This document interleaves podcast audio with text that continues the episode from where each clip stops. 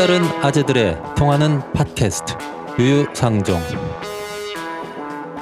안녕하세요 강상구입니다. 배사원 박사님 나오셨습니다. 안녕하세요 배상훈입니다. 네, 이종필 박사님 안녕하세요. 안녕하세요 이종필입니다. 네 반갑습니다. 그 2009년에 용산 참사 다들 기억하시죠? 네. 저 이 최근 보도 보니까 그때 이명박 정부가 용산 참사 덮으려고 연쇄살인범 강호순을 적극 홍보하도록 했다는 보도가 나왔습니다 정말 충격적인 그렇죠. 일이에요 음, 또뭐 그 개인적으로는 이제 뭐 저도 경찰에 몸을 담았던 사람이었고 네, 뭐 여러 곳에 몸을 담으셨죠. 맞죠. 네, 그 중에 경찰에도 몸을 담으셨죠. 훅 들어오는데 몸은 하나인데 여러 곳에 담, 담으셨잖아요. 잠깐만 그럼 네. 나눠서 아니요. 아니. 그, 그 무서운 얘기 좀 하지 마세요, 정말. 아니 원래 담근다는 게 어. 그 업계 용어로 굉장히 네, 무서운 원장님 용어 아니에요? 아, 그렇습니까? 담가 드릴까? 네. 아, 담가 아, 그렇죠. 담근다는 건 굉장히 네, 우리 저기 깍두기 어. 형님들이 주로 쓰는 용어잖아요. 아, 원래 선량한 사람은 담근다 하면 깍두기를 담그는 걸로 생각하지. 김치 담그는 거죠. 네, 네. 깍두기 형님들이 담그는 걸 얘기하지는 않아요. 그렇죠. 네. 네. 장은 지지고 깍두기는 네. 담그는 거죠. 우리 그렇죠. 그배 교수님은 이제 그런 험한 곳에 이제 또 그렇죠. 관여를 그렇죠. 하셨으니까 네. 피도 많이 보시고 네.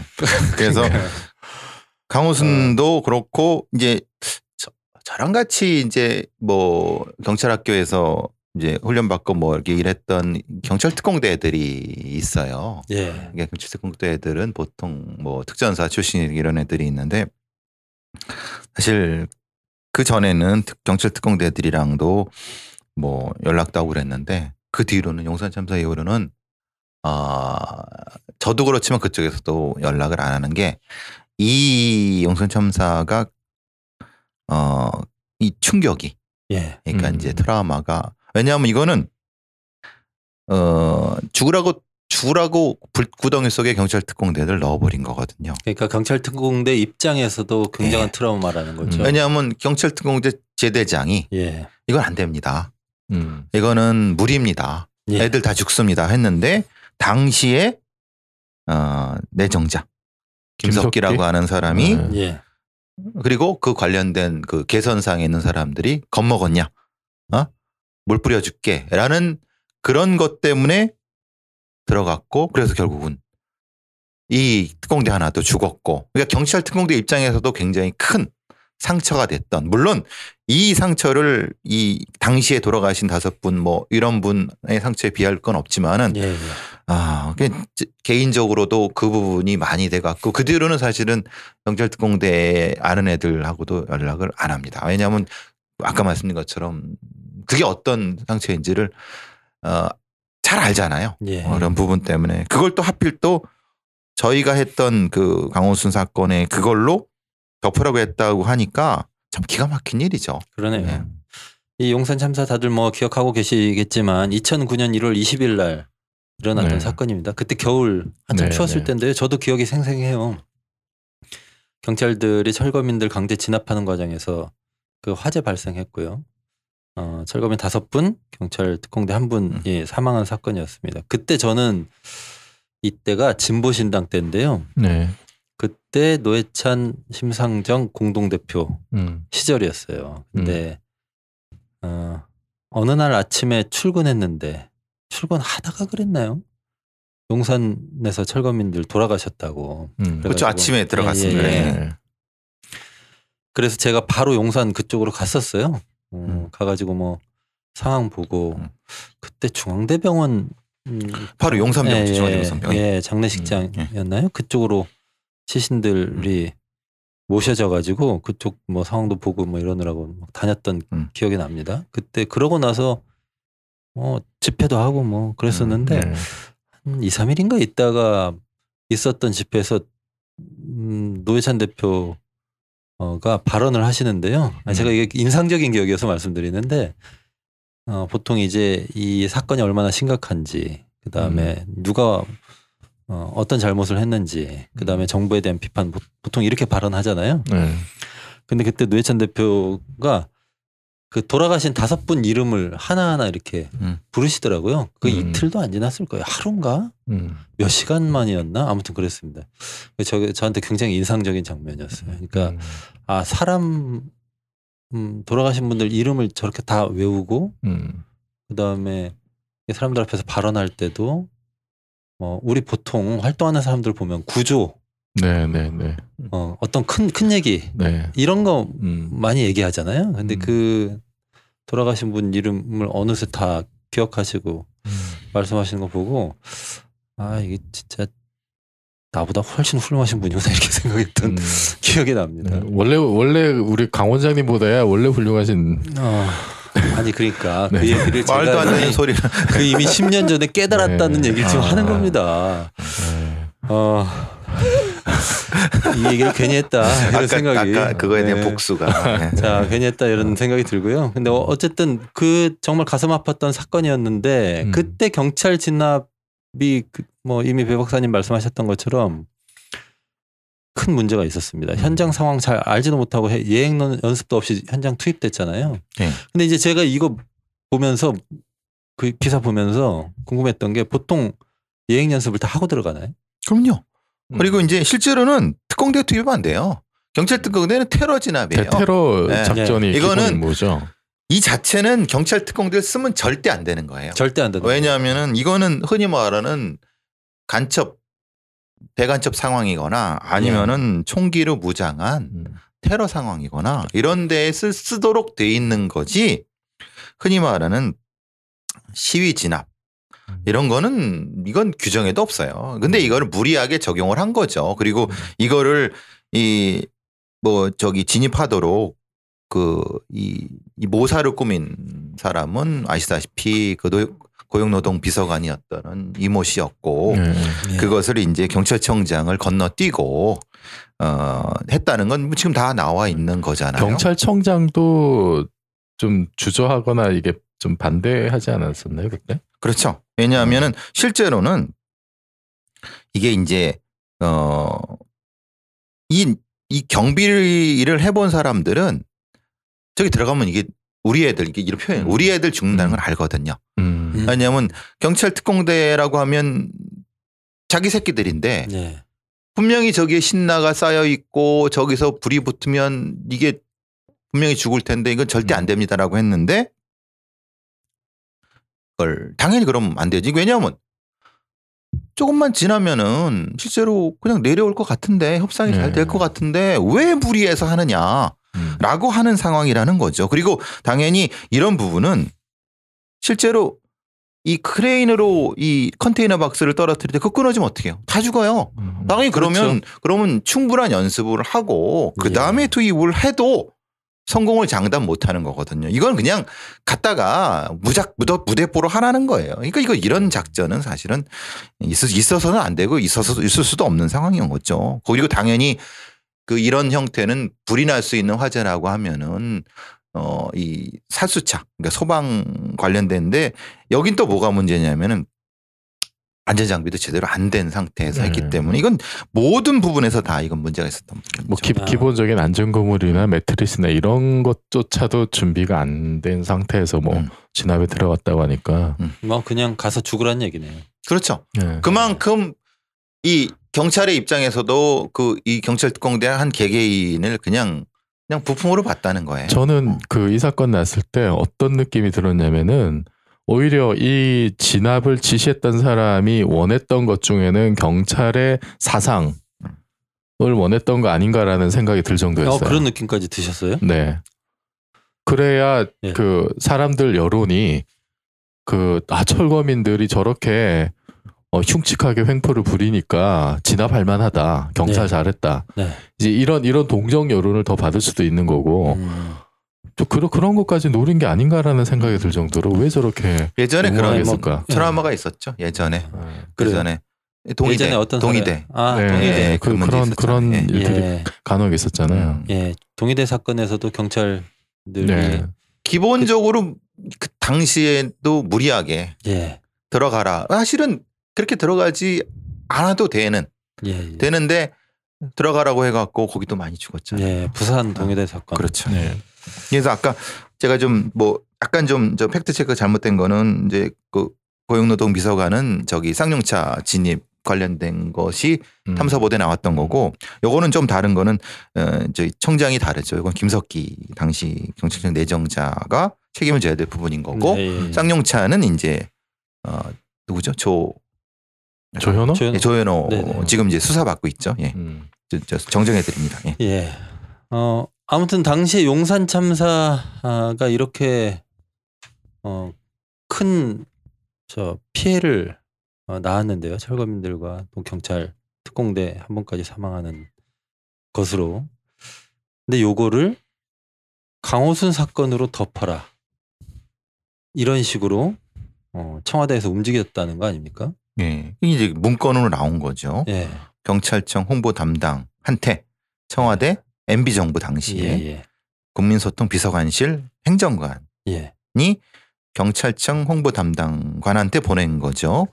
이거는 이제 경찰청 인권 침해 사건 진상조사위원회에서 발표한 내용입니다. 예. 예. 그래서 뭐 용산 사태를 통해 촛불 시위를 확산하려고 하는 반정부 단체에 대응하기 위해서 군포 연쇄 살인 사건의 내용을 더 적극적으로 홍보해라. 구체적으로 홍보 지침도 이 살인 사건, 연쇄 살인 사건의 담당 연설을 인터뷰하고 증거물 사진 추가 공개, 예, 드라마 CSI와 경찰 과학수사된 비교, 뭐 해결된 경찰관, 정경, 연인원 그리고 수사 수색에 동의된 뭐 수기, 전은경 이런 것들을 퍼뜨려라.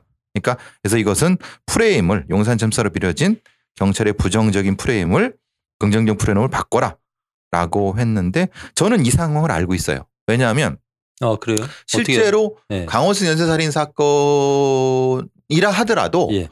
이렇게 자세하게 이렇게 언론에 공개하면 절대 안 돼요. 왜냐하면은 예. 여기 희생자들 있잖아요. 예. 네. 피해자들이 있잖아요. 이게 예. 뭐 한두 명 죽은 게 아니에요. 10명인가 그랬죠? 사실은 근데 문제는 제가 드릴 말씀은 그거죠. 실제로 이 강호순에 의해서 희생된 사람이 몇 명인 줄 몰라요. 아, 그렇습니까? 그러니까 드러난 것만 10명 그렇죠. 정도 경찰에 의해서? 당시에 수사됐 던 수사관들이 이렇게 체크했던 부분은 17명 넘어가는데 실제로 아, 시신은 어, 열몇 열쪽 안쪽인가 그래요. 10명. 예. 예, 예. 그러니까 이제 너무 과도하게 그 경찰들의 이렇게 막 그 여기 이렇게 홍보하고 막 이렇게 하다 보니까 나가지 말아야 될 정보들이 뭐 정보들이 나갔군요. 나가 버리고 네. 음. 해버리고 그래서 그거를 실제로 재판 단계에서 예. 하나하나 입증을 하고 이래야 되는 것 자체가 이미 사라져 버리게 되는 거예요. 예. 어. 그러니까 이게 잘 보시면 아시겠지만 실제로 이 사건 말고도 다른 연쇄살인 사건에서 이렇게까지 예. 아주 상세하게 뭐 굳이 이렇게 할 필요가 절대 없는 것들을 예.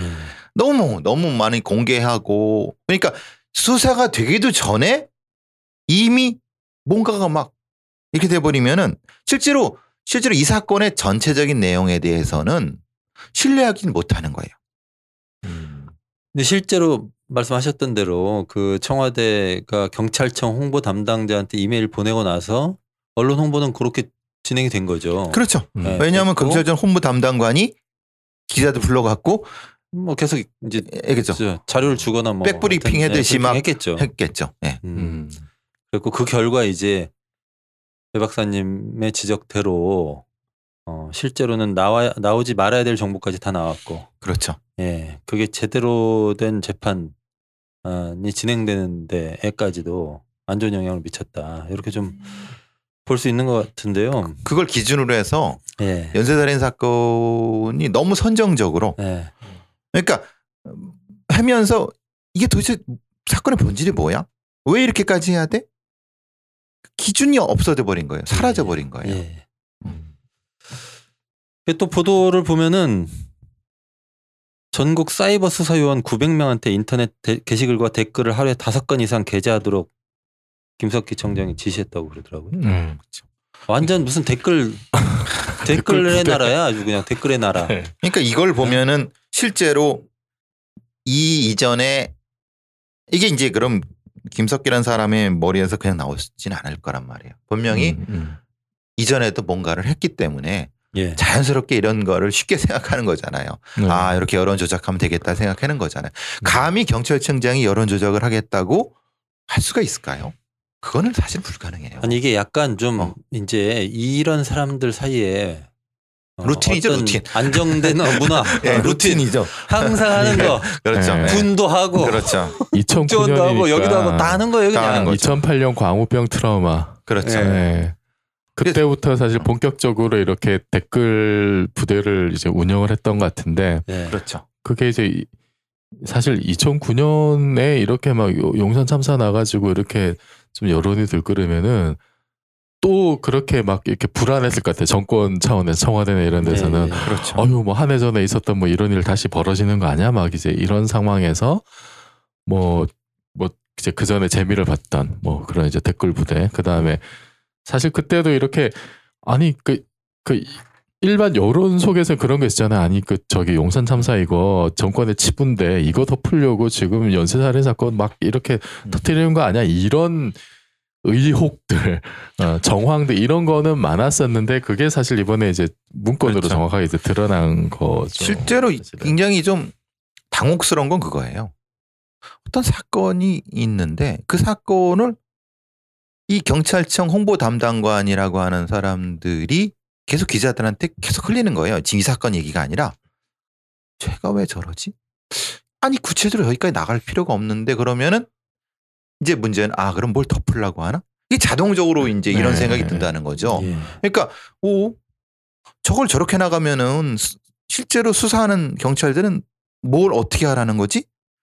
그 어떻게 보면 수사를 방해하는 거예요. 예. 음. 그러니까 이미 되지도 않은 걸 가지고 막 하거나 엉뚱하게 뭘 이제 흘리지 말아야 할 자료를 해버리면은 여론 자체가 자극적이 되고 본질을 사라지게 이게 이게 이게 무엇인가 앞에서부터 이상하게 뭘 만들어내려고 하나?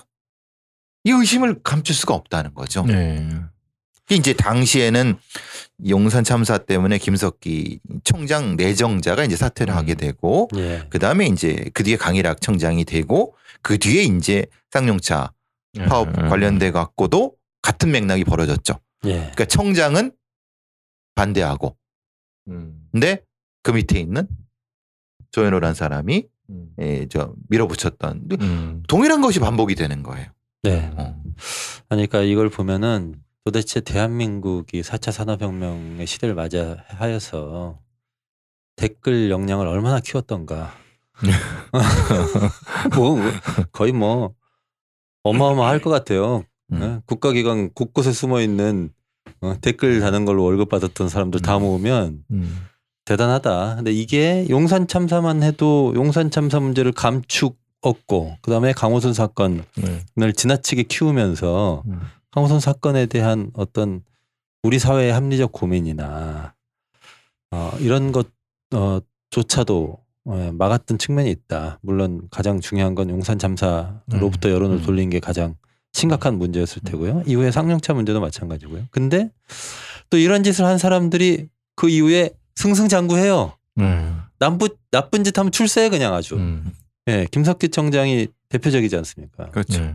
대표적으로 이제 지금의 자유한국당 국회의원이죠. 네. 음. 어, 당시에 용산 참사에 대한 제대로 된 어, 진상 규명이 되지 않고 용산 참사는 그 다음에 그냥 대법원 확정 판결을 받았죠. 예. 그래서 그리고 근데 거기에 따라서 김석기라는 사람도 처벌받지 않았고 지금에서 드러나는 거는 이제 그 여론 조작을 했던 것들에 대한 걸 지금 진상조사위원회에서 나와서 했던 건데 문제는 이거를 어떻게 할 것이냐. 지금 이, 이 이런 어 이 정치적 중무 중리 위반이라든가 직권 남용 부분에 대해서 어 지금 이제 인권 침해 사건 진상조사위원회에서 권고를 하긴 하지만 예. 사실 안타까운 거는 이 진상조사위원회에서 하는 여러 가지의 것들이 그냥 수박 겉핥기. 음. 어 그래요? 예. 이 이게 나름대로 이 내용은 그래도 그렇죠. 예. 제대로 판 거 아닙니까? 제대로 팠는데 예. 문제는 제대로 팔게 되려면 뭐가 되냐면 책임자 처벌이 음. 아. 돼야지 뭐 책임자 처벌은 근데 어. 법 때문에 안 되는 거 아닙니까? 법 때문에 안 되죠. 그렇지 않으면은 그 책임자에 대한 얘기를 어떻게 할 것인가에 대한 얘기가 나와야 되는데 네. 거기까지는 못해요. 아 이거는 정말 그러니까 뭐 거기까지 못 한다고 하는 것은 이 경찰청 인권 침해 사건 진상 조사 위원회는 조사해서 발표까지만 하는 거 아니에요. 그렇죠. 그걸 가지고 뭐 기소하거나 뭐, 네. 그렇죠. 못 한다는 네, 거죠. 네. 예. 근데 이거는 제 생각에는 정말 무슨 특별법을 만들든가 해야지. 이거는 국가기관이 나서서 이렇게 여론을 조작하고 굉장히 와 이거는 그러니까 이게 곳곳에서 벌어졌다는 거 아니에요. 그냥 뭐 그렇죠. 선거 네, 때만 예. 선거 때만 이렇게 어, 누구 당선시키려고 알바를 뛰었던 게 아니라 선거 때 좀 더 열심히 한 거죠. 평소에도 하고. 자, 지금 네. 이 짓거리를 정권 내내 일상적으로 해왔다. 그러니까 그 역량이 있으니까 선거 예. 때더 네. 집중한 거죠. 네. 그러니까요. 이거는 지금 뭐 예를 들어서 이걸 가지고 그 뭐그 공소시효라든지 음. 뭐 이런 거를 들먹이면서 그냥 이렇게 유야무야 넘어가서 절대로 안 되는 일이고 특별법을 만들어서라도 이거는 그러니까 개인이 뭔가를 이렇게 뭘 뭘 조작하고 나쁜 짓 하고 이런 수준의 문제가 아니잖아요. 음, 그렇습니다. 국가기관이 네. 네. 불법을 했을 경우에서는 공소시효를 정지한다든가 그렇죠. 소급이 네. 가능하도록 하는 형태의 것이 있어야 되는데 우리는 음.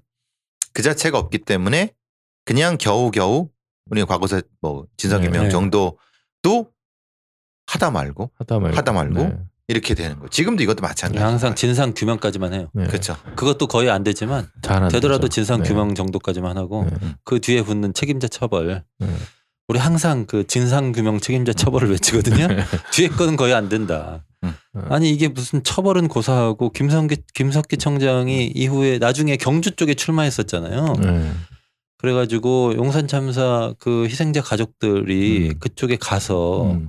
항의도 하고 막 그랬었어요. 네. 그렇죠. 네. 네, 그랬는데 결국 국회의원이 되죠. 음.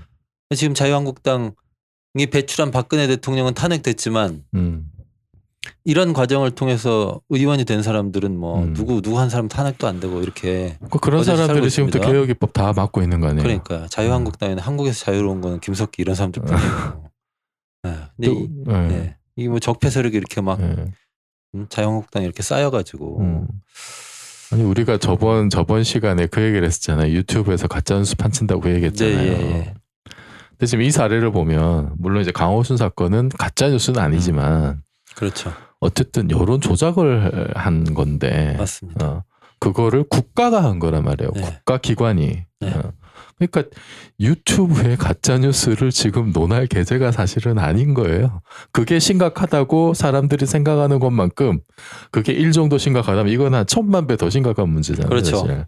그리고 국가가 이, 이런 거였으면 우리가 네. 국가를 어떻게 믿습니까? 그리고 이거를 지금 보면은 이게 이게 벌써 지금 이명박 집권 2년 차에 있었던 일인데 예.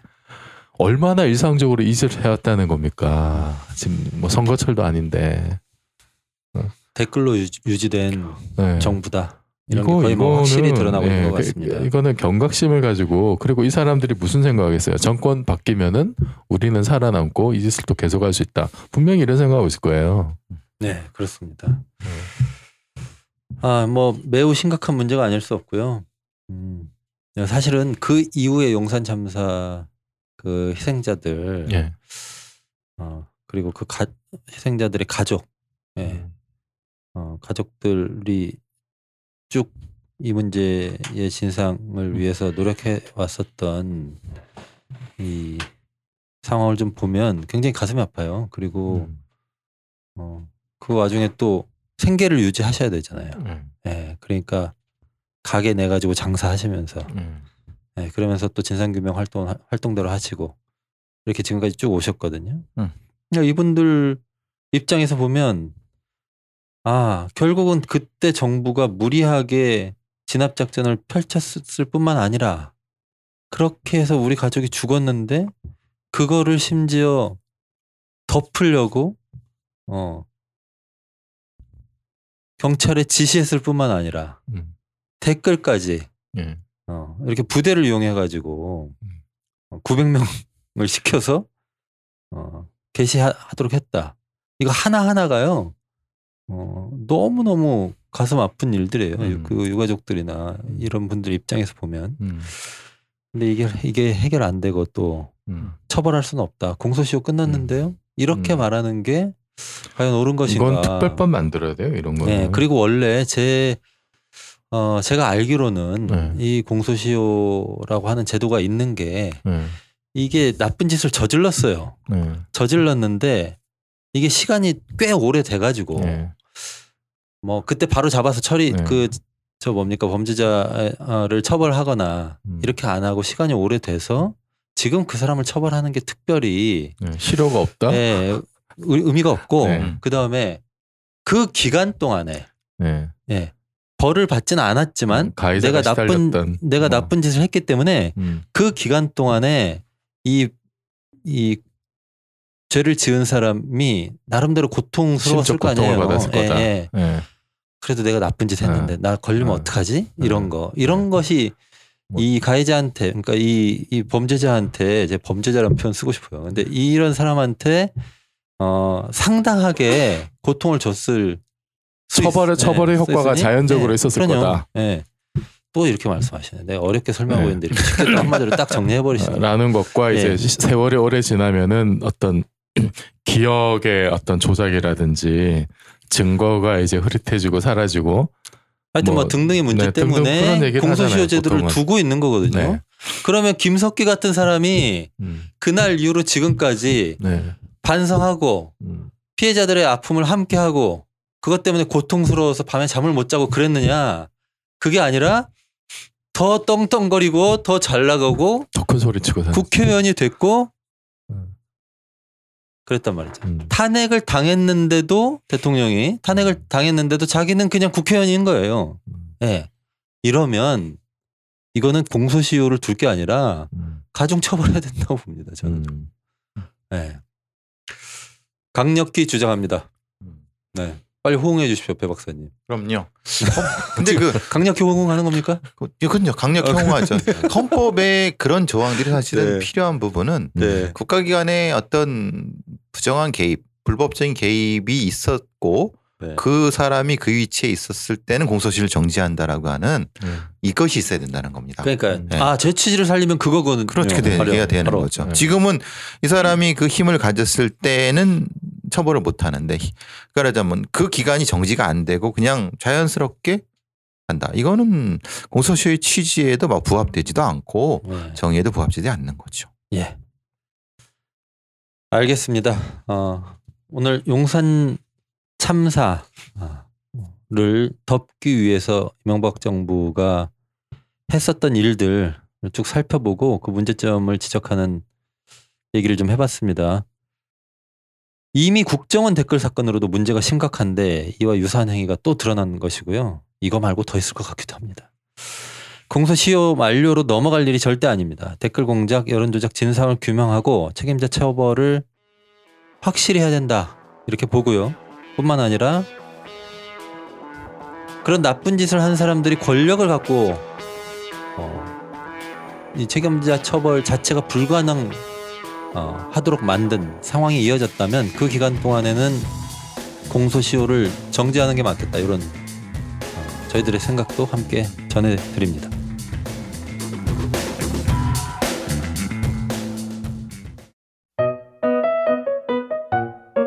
워킹맘은 눈치 안 받고 일할 수 있게, 동물은 의료보험 혜택 받을 수 있게, 성소수자는 당당히 사랑할 수 있게, 청년은 등록금 걱정 없이 공부할 수 있게, 농민은 기본소득 보장될 수 있게, 비정규직은 차별받지 않고 일할 수 있게, 정의당이 꿈꾸는 세상입니다. 착한 후원으로 정의당을 키워주세요.